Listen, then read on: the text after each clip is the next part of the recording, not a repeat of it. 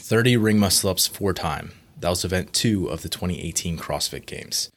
For the field of women, 28 out of the 40 that were left and not cut were under the five minute time cap. And for the males, 100% were under that five minute cap.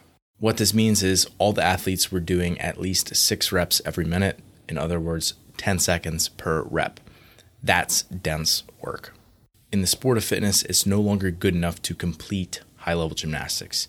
If you want to compete with the best, you have to be able to perform big sets under high fatigue. In other words, you need to build your gymnastics density capacity. Hey, it's Ben Wise, and this is the fitness movement.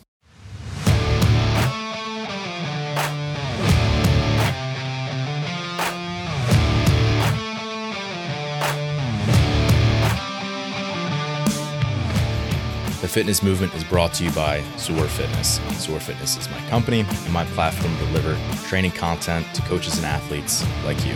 The site has educational resources on everything from program design and exercise physiology to skill progressions and movement breakdowns. And in terms of programming, we have our online training program, The Protocol, and I also offer one on one remote coaching.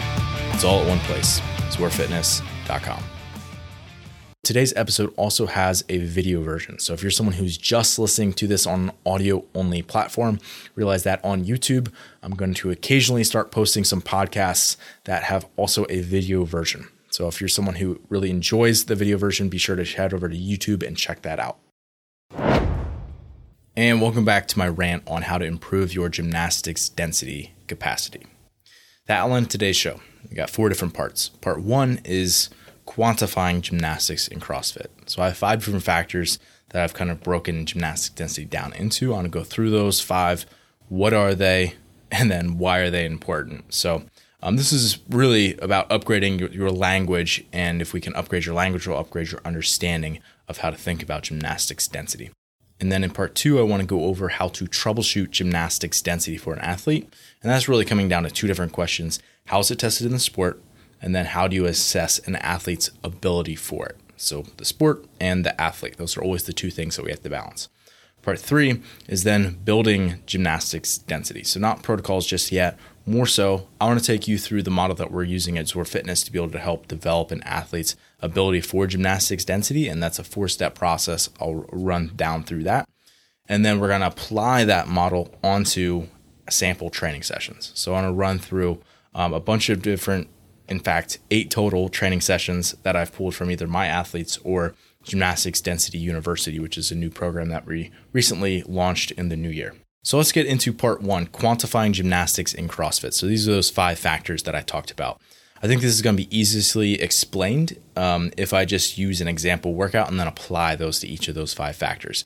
So the example workout I want to use is Open 20.2, which should be fairly recent in people's memory. It was a 20 minute AMRAP, four dumbbell thrusters, six toes to bar, 24 double unders. And let's just say this athlete, to make the math easy, did 20 rounds exactly of that workout. So 20 minute AMRAP, six toes to bar is really what we're focusing on here because of the gymnastics density. They did 20 rounds. Okay, let's get into the five factors. The first factor is density. So density is just coming down to cycle rate. So maybe the number of reps that someone's doing per minute maybe the number of seconds it takes them to do for each rep across uh, the workout as an average. So in this case, if we just use reps per minute, it's pretty simple. It was a 20 minute AMRAP. They did 20 rounds. Each of those rounds were six toes to bar. So their cycle speed um, in terms of reps per minute was six. Quite simple. Uh, so that was density. Number two is chunking. So chumper, chunking is the number of reps that you're asked to do at a shot. So, in other words, this could be like per round in this case, right? Where it was six reps per round. The reason I write it as at a shot versus saying per round is because if you have a chipper, you're not going through it multiple times. So it's just the number of thing uh, reps of your that you're asked to do of a particular movement before you move on. So again, in this case, it would be six because you're asked to do six toes to bar per round. Three is volume. So it's just the total of number of reps that you're doing in a workout like this, it's an AMRAP, so you don't know exactly how many you're going to get because if it was, you know, 20 rounds for time, you'd know you get exactly 120 reps, right? But since this person did exactly 20 rounds, that's exactly what it is. It's 20 rounds for six reps per round for 120 total reps as the volume that that athlete accumulated.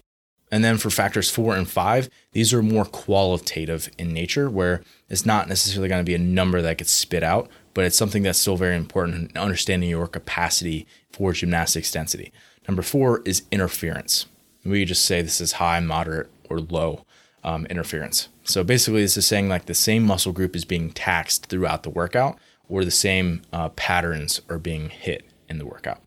Um, in this case, the interference is low. Like there's you're gripping in the toes to bar, you're gripping in the dumbbell thruster, you're gripping in the double unders, but none of those are super taxing. You get a lot of breaks. Um, so I'd say that's relatively low. Um, yes, you're using a, a, quite a bit of the shoulder, more so tricep. So I'd say some um, relatively minor grip and tricep redundancy um, to create that interference effect. And then factor number five is fatigue. And obviously, all the other aspects could be generating fatigue, all the other factors. However, here I'm talking about systemic fatigue, right? So being at a high respiration rate or a high heart rate for an extended period of time. And that's what's causing and driving a lot of the challenge in the workout to the gymnastics components.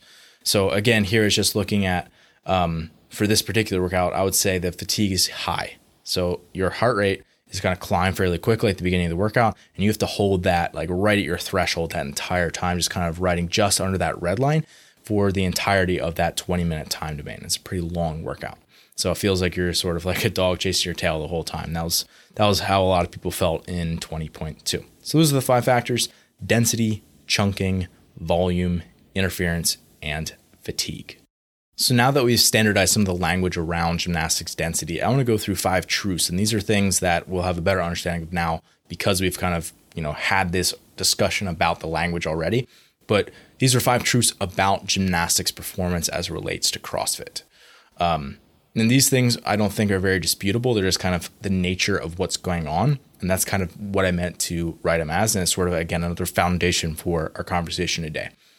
Truth number one density is relative to volume. So this could also be said where pace is relative to duration. Those are sort of the same thing, right? Um, and this is something that should be very intuitive to most athletes, even if they didn't understand what I was just saying. Like if you're rowing a you know time trial on the rower, uh, you have a 250 versus a 1K versus a 2K, 5K versus 10K versus marathon, right? All of those are going to have a unique pace or work rate so that you can maximize your power output across that time domain. That's all I'm saying here, right? It could be said pace relative duration. It could be said pace relative to volume, right? 1K row versus 10K row.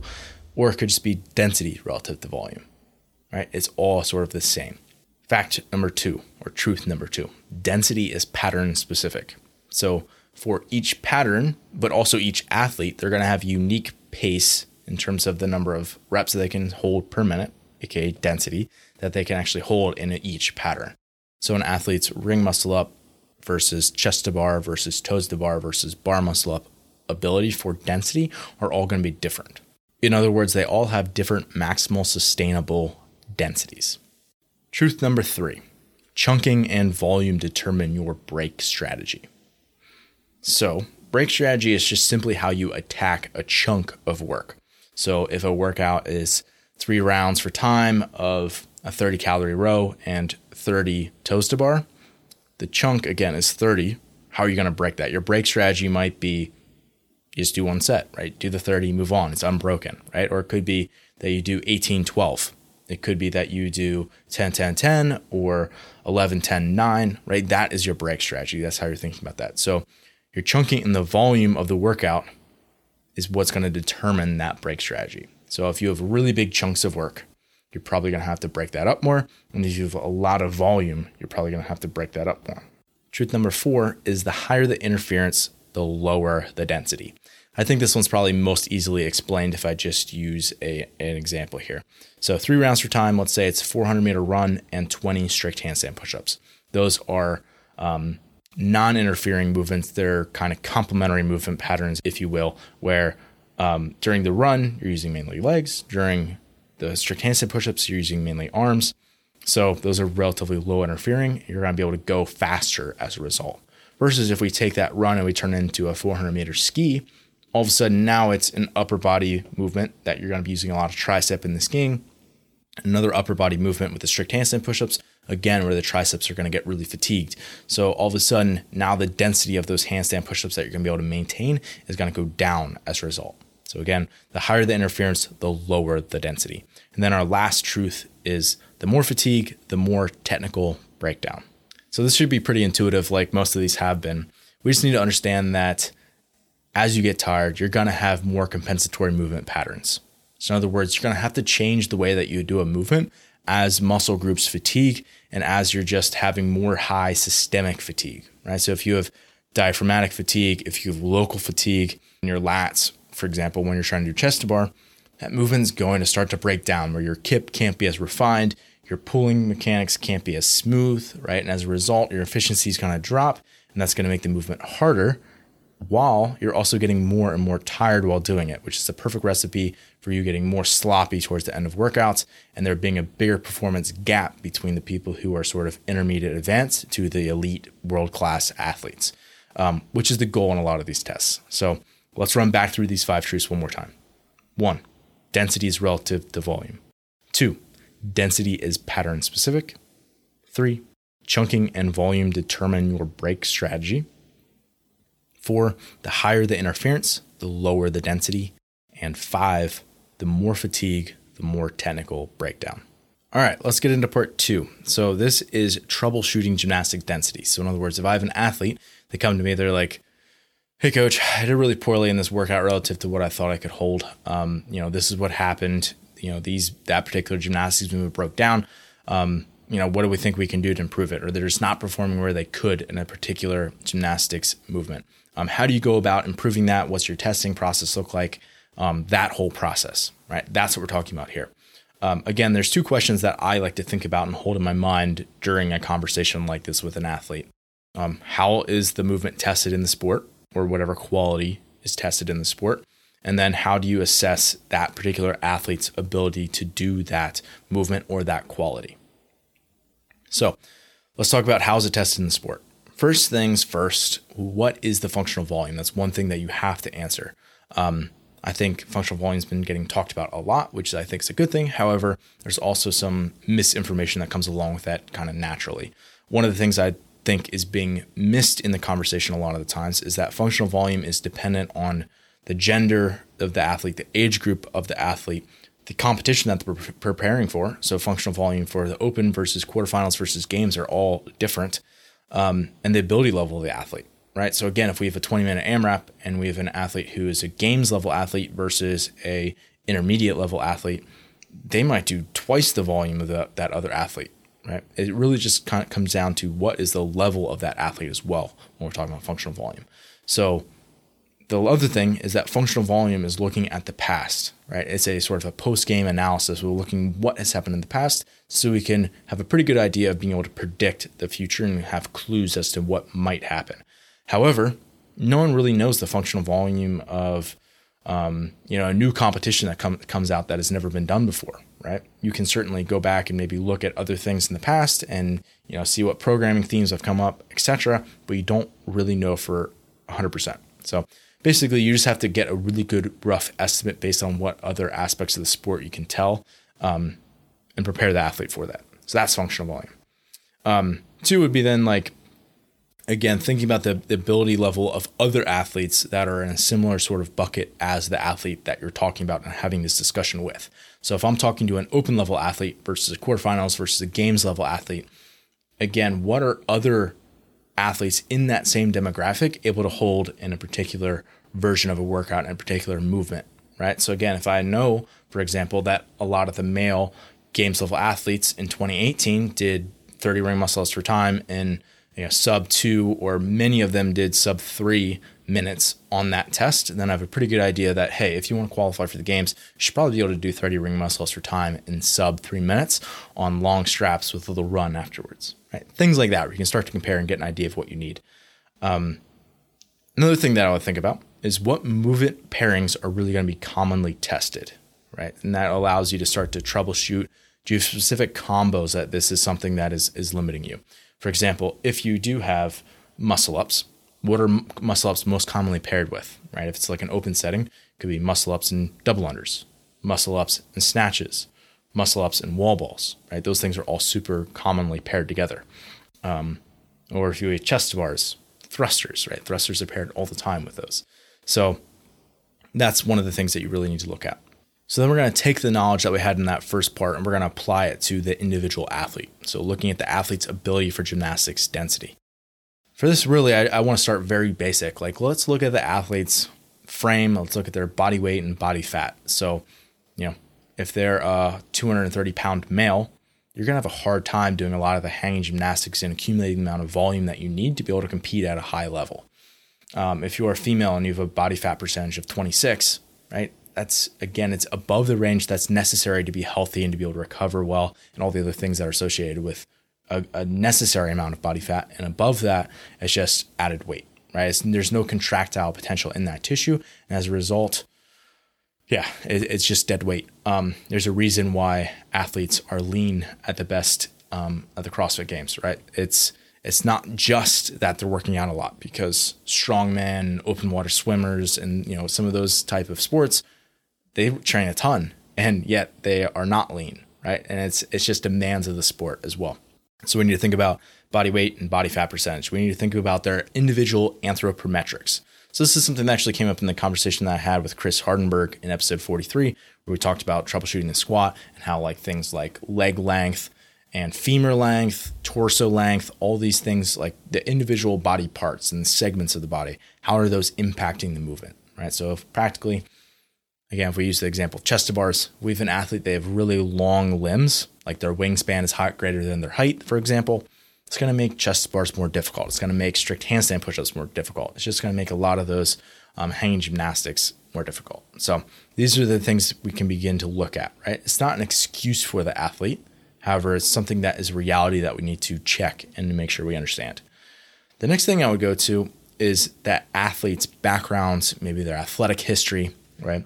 What have you been doing prior to us working together to understand what what kind of clues can that lead me into what is uh, impacting your performance? So, for example, I have an athlete and they were a swimmer. Chances are they have a pretty good pull, like they have decent lat strength. Um, they can coordinate like proximal to distal pulling mechanics, right, and be able to tie in their core as they do that.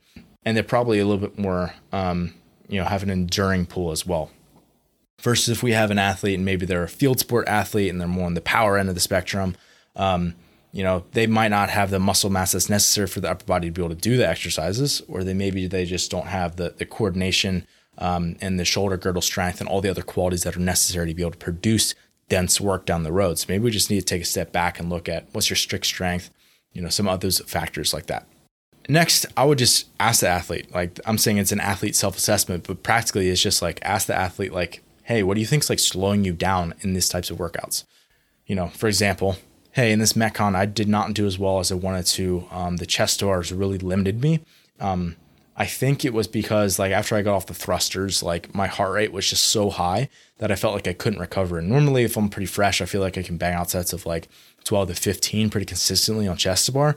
But I was reduced to like you know triples and fives for the most part, just because I was so tired. Things like that can give you a lot of clues into what's going on with an athlete's physiology and also their headspace during a workout like that. And the last thing I would do is go to the leaderboards, right? Just get some data collection off those leaderboards to be able to see objectively, because the athlete's opinion is subjective, objectively, where are they sitting in specific workouts relative to the field? Um, the open's great because there's a huge leaderboard. You can go on there and say, like, okay, in all the chest to bar workouts that you've done over the last five years, what are some of the themes and the ones that you finished the best in versus finished the worst in? Right? What was kind of going on with that person during that time? Um, what qualities were challenged the most? oh, look, um, every time that is paired with a high power movement, yeah, you tend not to do as well because you're fatigued going into those chest bars. Okay, so maybe we need to run some progressions, being able to maintain our skill under fatigue for chest bars and be able to handle bigger chunks under fatigue. Things like that, right? That's really how I would go about uh, sort of troubleshooting an athlete's ability for a specific quality of gymnastics density. So we've just had a conversation with an athlete, figuring out what specific thing potentially could be limiting their performance, whether it's a movement, whether it's a quality of their gymnastics performance. Now, how do we actually go about improving that? Let's talk about part three building gymnastics density. At Zoar Fitness, we've created a model of how to improve someone's gymnastics density or just developing gymnastics as a whole. Um, it's a four step model. Let's go over them quickly and then I'll go through a more detailed breakdown. Step number one is building strict strength and doing that in combination with also developing an athlete's muscular endurance. Step number two is a volume build and pattern refinement. Those two are being coupled together. Step number three is either building upon interference, density, chunking, or making movements more fatigue resistant. And then number four is uh, building the actual capacity for the sport. So it's sport work. Let's run back through these in a little bit more detail. So, first thing we need to understand is this model is not a linear model. So, in other words, when you move from step one to step two, it does not mean that you stop doing stri- uh, step one. So, for example, if you're building strict strength, it doesn't mean that you need to, as you prep for competition, do no strict strength work. Again, this is athlete dependent, right? But you probably want to keep touches on all the other uh, steps as you move through this, but you want one step to be the focal point of that, right? So, in step one, we're focused on developing strict strength, but that also means that we could probably still continue to do touches of interval work or metcons that have kipping work in it, for example. So basically, when you get to step four, you're not going to completely neglect step one or step two. Step number one, again, this is strict strength, muscular endurance work. Um, some people get confused as to why I would pair those two together. I actually really like that spectrum approach, is what uh, we call it. It's basically sort of an ends to middle take on it. That works really well because as you're developing an athlete's ability to produce high levels of force and high contractile strength, that doesn't translate super well into just doing metcons where you're under a lot of fatigue and respiratory distress, unless you've also paired that with um, some muscular endurance work, right? And I think people can get hung up on that, but honestly, it's pretty simple and it works really well. So, for example, let's say there's a session and the athlete does A, it's five by five weighted strict pull up, for example. Um, after that session or towards the end of that session, we might just have them do some um, low threshold um, ski intervals, right? Where you're still accumulating some work, right? It's still working that uh, upper body. It's getting the tricep, it's hitting the lat, right? Where you're getting a lot of continual contractions, lower tension contractions, where we can, again, start to still maintain some of the qualities that we need to be successful at the sport, right? Again, it's not saying that we're never doing metcons throughout the week. It's not saying we're not, you know, neglecting other aspects, but during that time, we're focused on driving the strict strength and um, probably having that athlete get a little bit more healthy as well. This is something that'll give a lot during deloads, during off season, um, or like post off season, like as they're building back into training again, just to you know minimize joint wear and tear. Um, make sure that the athlete's staying resilient, making sure that they maintain again a quality and a base that's necessary for them to build um, moving forward. So that's why we start with strict strength and muscular endurance. Next would be the uh, volume build and pattern refinement again, I think a lot of people think that these things are kind of odd to pair together, um, to pair like skill work with building volume. But I think those two pair perfectly together. Reason being, while you're building volume, you're not also trying to build density. You're not also trying to build big chunking um, or adding a ton of interference into it, right? The goal is to build the volume and to do that in a way that the athlete can tolerate it. And they will tolerate volume building best when they do it with less fatigue and they do it with a high intention and the best quality reps that they can. So the goal here is really to build quality movement. Um, you know, say we have an athlete and they can hit three bar muscle ups as their their rep max. It's like great. Can you hit doubles consistently? Okay, let's just build on doing that. Maybe every 90 seconds you hit uh, two bar muscle ups, or every two minutes you hit two bar muscle ups, and you start and it's four sets, and then you build it to six eight, 10. You just continue to build that. And the whole time it's like, hey, focus on the quality of these movements. Make sure that these are the cleanest you possibly can, like no chicken wing, no sloppy kipping, right? Making sure that everything is, you know, pretty, right? Making sure that things look good. And as a result, that's only going to improve the athlete's ability to make the, that movement fatigue resistant and to minimize the joint wear and tear that they're getting as they build that volume. Because that can be definitely a stressful time um, in terms of physiological what's going on, make sure that they can handle that as best they possibly can. Um, I would say the goal here is to build that volume to probably slightly past what's functional for that athlete. So, slightly past the functional volume. I already explained some of the complications with uh, measuring functional volume. I actually did a pro article on um, measuring functional volume, the functional volume data for the CrossFit Open. So if that's something that interests you, you can go to zoarfitness.com slash pro and check that out. You can get a free week and read for free. Yeah, it's something that I would definitely look into if you haven't thought about that more specifically yet. Um, so yeah, build slightly past what that functional volume is for that particular athlete. And then that's going to really allow that athlete to build some tissue tolerance where they can handle higher volumes in workouts and allows them to build, again, quality reps and a lower uh, fatigued environment and a with lower densities, lower chunkings, lower intensities as a whole. Um, just the focus should be the focus, right? Allow the volume build and the skill work to slowly accumulate and have that athlete end where they need to uh, be ending. Step number three is to improve one of the four qualities of gymnastics density for a specific movement or for a category of movements. So it's either going to be interference or density or chunking or fatigue. So my advice would be like pick one, maybe two of those qualities to focus on. Don't try to improve all four at once because you're probably not going to do it.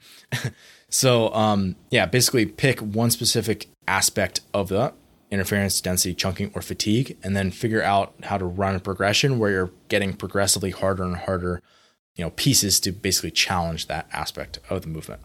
And then lastly, again, as I said, is just mix it into the sport.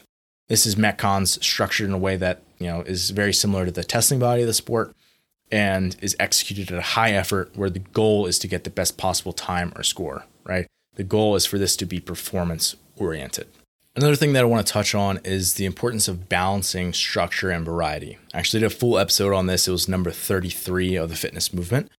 But basically, as you're running one of those progressions, right, what, what one of the four qualities that you're trying to improve there, um, for athletes that are more novice or maybe intermediate, it's important that you give them a lot of structure, basically giving them sort of the exact same progression with a little bit more reps or a little bit more fatigue or some aspect of that uh, progression tweaked but it's very similar week over week where it allows them to get consistent exposures of that same movement so that they can learn that skill, right? It's very important so that they can actually refine that movement. Um, that's what you want to do for the best motor learning for that athlete. As we get for a more advanced athlete, this is where you can start to incorporate a lot more variety into their training, and that's going to help them to be able to pace workouts by feel. So um, basically, you might instead of just giving them you know, a progression of chest to bar, you might be able to switch all kinds of hanging gymnastics in there instead of just chest to bar, but focusing on one of the qualities. So, for example, um, we're going to be working on getting you a little bit tired and then doing a bigger set of um, a hanging gymnastics movement, right? So it could be like, okay, we're going to get you on the assault bike and get your heart rate up and make sure that you're, you're a little bit fatigued, and then we're going to have you do a big set of chest bar or we're going to have you doing rowing and bar facing burpees to get a little bit of fatigue driven in the system, and then we're going to have you do ring muscle ups, right? And you could run a, a sort of an A linear progression like that for an athlete, and I think that'd be very appropriate for a more advanced athlete who needs a little bit more variety. I'll also say for an elite athlete, so this is someone who's at the pinnacle of the sport, they're a world class athlete, they're actually going to go back to needing more structure again, right? So this athlete, they've already at this point they've already developed all the skills that they need and they've already kind of raised the ceiling on like basically every aspect of the of their physical performance that's necessary for them to the highest degree possible. So if you want to drive anything up in terms of a quality higher, you're going to be needing to be very targeted in how you go about that, right? Like random doses of things aren't going to get them better It's likely they've already done a lot of doses of everything because they've probably had quite a bit of training age already.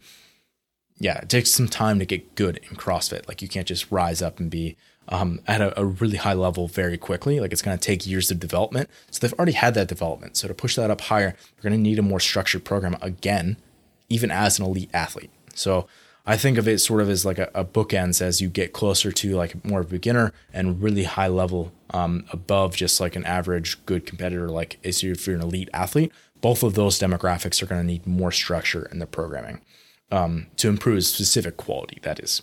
Yeah, I mean, this is one of the things I really thought about when I program. So, for example, like gymnastics density for the Big Five is one of the programs that is the most popular on the site. And it's something that um, I try to incorporate some variety to keep things fresh and keep things entertaining uh, for the athletes, but also make sure it's structured enough where we're seeing you know progressive improvement week over week. Um, so that's the 12 week program focuses on the big five.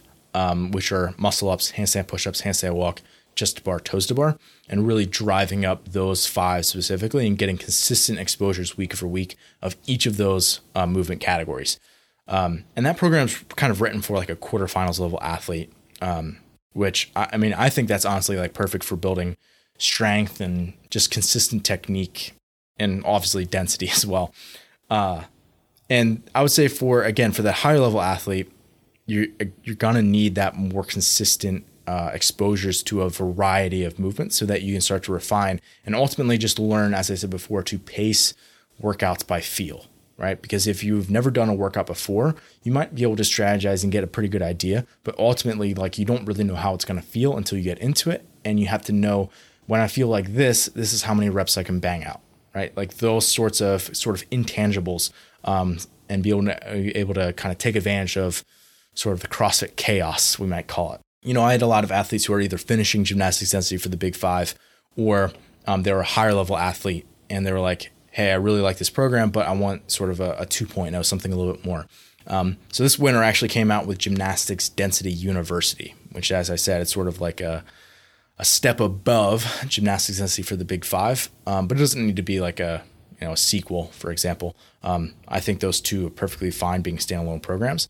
However, um, really in this program, I think a little bit more about trying to develop higher order skills for a more advanced athlete.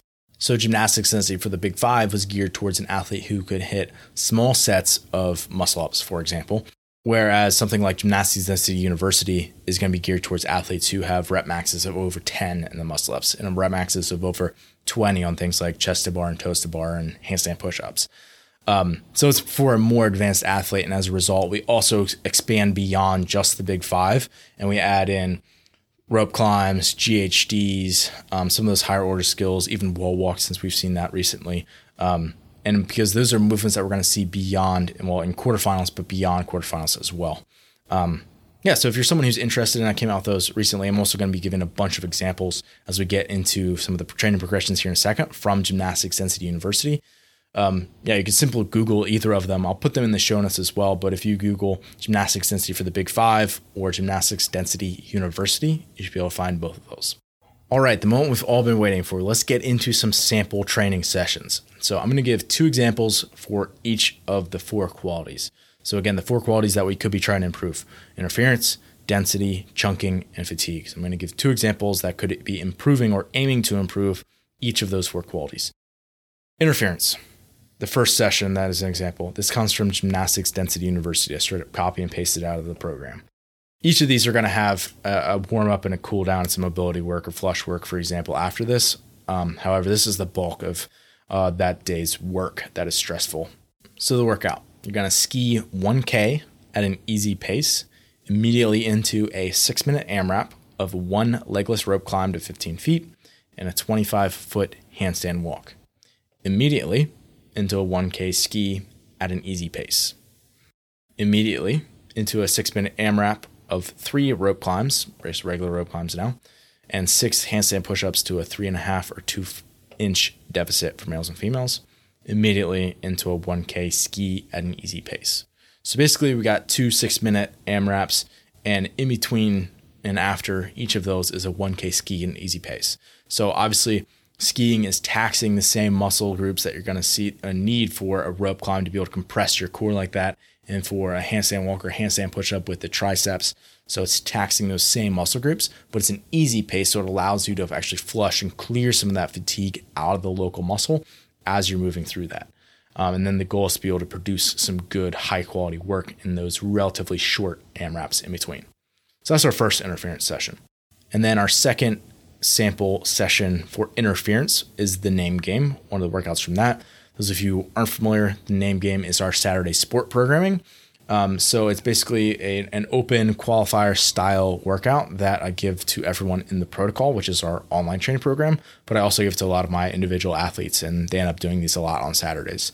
So this particular workout was called Marry Me. It was a 15 minute AMRAP of five strict handstand push ups, eight pistols, and a 13 and 13 toes to bar.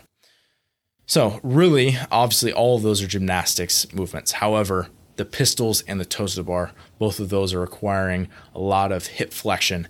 Um, and yeah, pistols are kind of requiring the maintenance of that, you know, holding one foot off the floor. And the toes to bar, obviously, it's an active hip flexion where you're compressing your body that way. So, really, that's where the big chunk of that interference is coming into play. Okay, let's move on to our density sample sessions. Our first one comes from Gymnastics Density University. There's a warm up. I'm going to skip that. The bulk of the work um, it's a running clock, and you're going to be performing at zero, at four, and at eight minutes on that clock. So at zero minutes on the clock, for time, 15 kipping handstand push ups to a six or four inch deficit.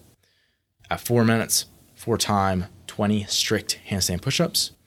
At eight minutes, for time, 25 kipping handstand push ups. Rest as needed, and then you're going to move into the first for time piece. For time, 60 GHD sit ups. On the minute, including 000, you're going to be doing a 25 foot handstand walk.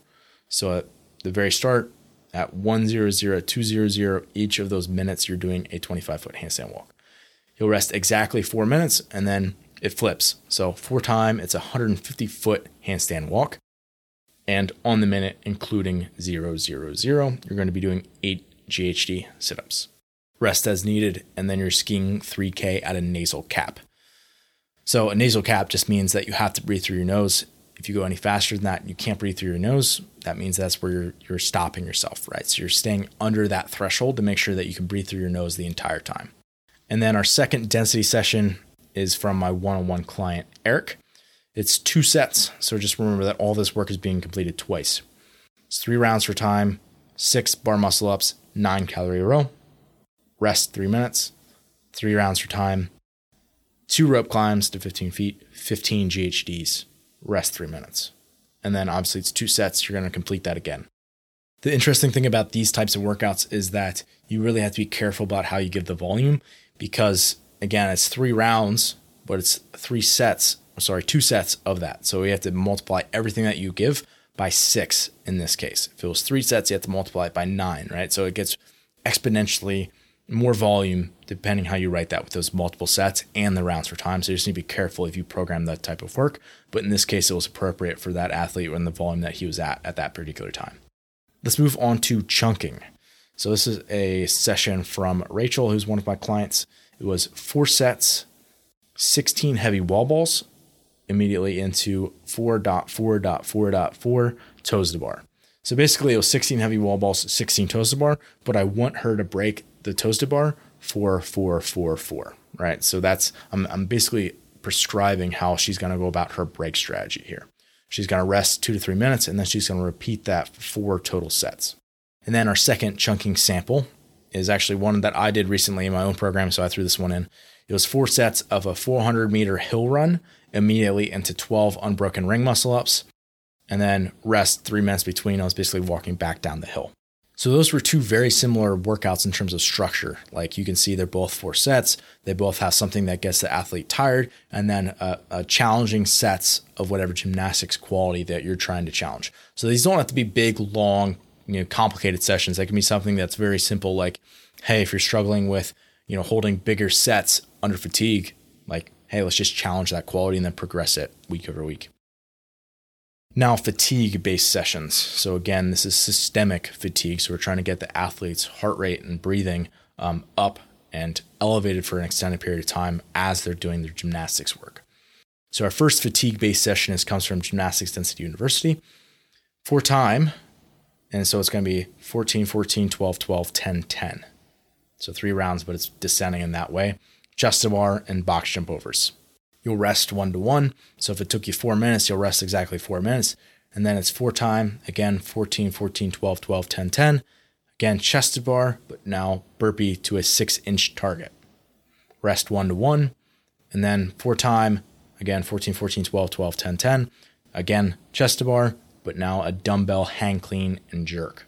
So you can see this is obviously challenging an athlete in terms of their fatigue systemically, but it's also something that mimics the sport very closely as well. So this is something that would be great as you prep for um, competition, as you get a little bit closer to um, your competitive season. Something like that would be very appropriate. Our second fatigue based session comes from Bart, who is one of my one on one clients. It was eight sets of a 21 calorie air bike immediately into 10 to 12 unbroken chest to bars. You rest to 8 out of 10 recovery between those sets. And for the air bike, it had to be from 0 to 7 calories, it was 300 watts. From 8 to 14 calories was 400 watts. And from 15 to 21 calories was 500 plus watts. So make sure you're holding over 500. So it's basically a ramping air bike into a set of unbroken chest bars to challenge that pattern as it's under fatigue. So I know I threw a lot at you today. Please do not get paralysis by analysis. Um, I want this to be something that is actionable. So I would encourage everyone listening to go through three steps um, following this podcast. Number one is to choose a specific gymnastics movement, one that you find particularly challenging. And then two, specify a quality of that movement that you would really like to improve the most, whether be it density, chunking, uh, volume tolerance, fatigue resistance, um, or you can just hire a coach to do it. but anyway, um, and then three is to construct workouts um, that challenge that specific quality in a progressively more challenging and challenging way. So just create a basic progression of things that you can actually challenge that specific quality of the movement that is challenging for you. And ultimately, that is how you build your gymnastics density capacity. Hey, it's Ben again. Thanks for listening today. To be completely honest, it's been really rewarding to have people who listen to the show regularly reach out to me, whether they have a question about training or just to say hey. So if you haven't done that yet, do it. I'm pretty good about getting back to people, and you can feel free to email me, ben at zoarfitness.com, or message me on Instagram at zorfitness. And graciously, I've had some people reach out to me and ask how they can support the show. Number one way that you can support the show if you are a regular listener is just by rating the show. Most apps have a platform where you can actually rate it, and on Apple Podcasts, you can write a review as well. This is super helpful in having other coaches and athletes find the podcast, but also just having it grow and for me to continue to want to put out more and more content. Also, I'm going to be posting more full episodes of the fitness movement to our YouTube channel. So if you're someone who actually enjoys seeing my face when I talk, you can head over to YouTube and subscribe if you please. And if you're someone who is watching on YouTube, you have the ability to like our videos, but then you can also comment on the video if you have questions about the episode or if you want to suggest a topic for a future episode. And lastly, if you're someone who really does value what we're putting out, I would encourage you to hire a coach. For me, coaching is the bulk of my job, and it's what I believe I do best. So if you're an athlete or a coach looking to up your fitness game, be sure to reach out. You can message me on Instagram at ZoarFitness or email me, ben at zoarfitness.com. Thanks again for listening today. And as always, stay the course.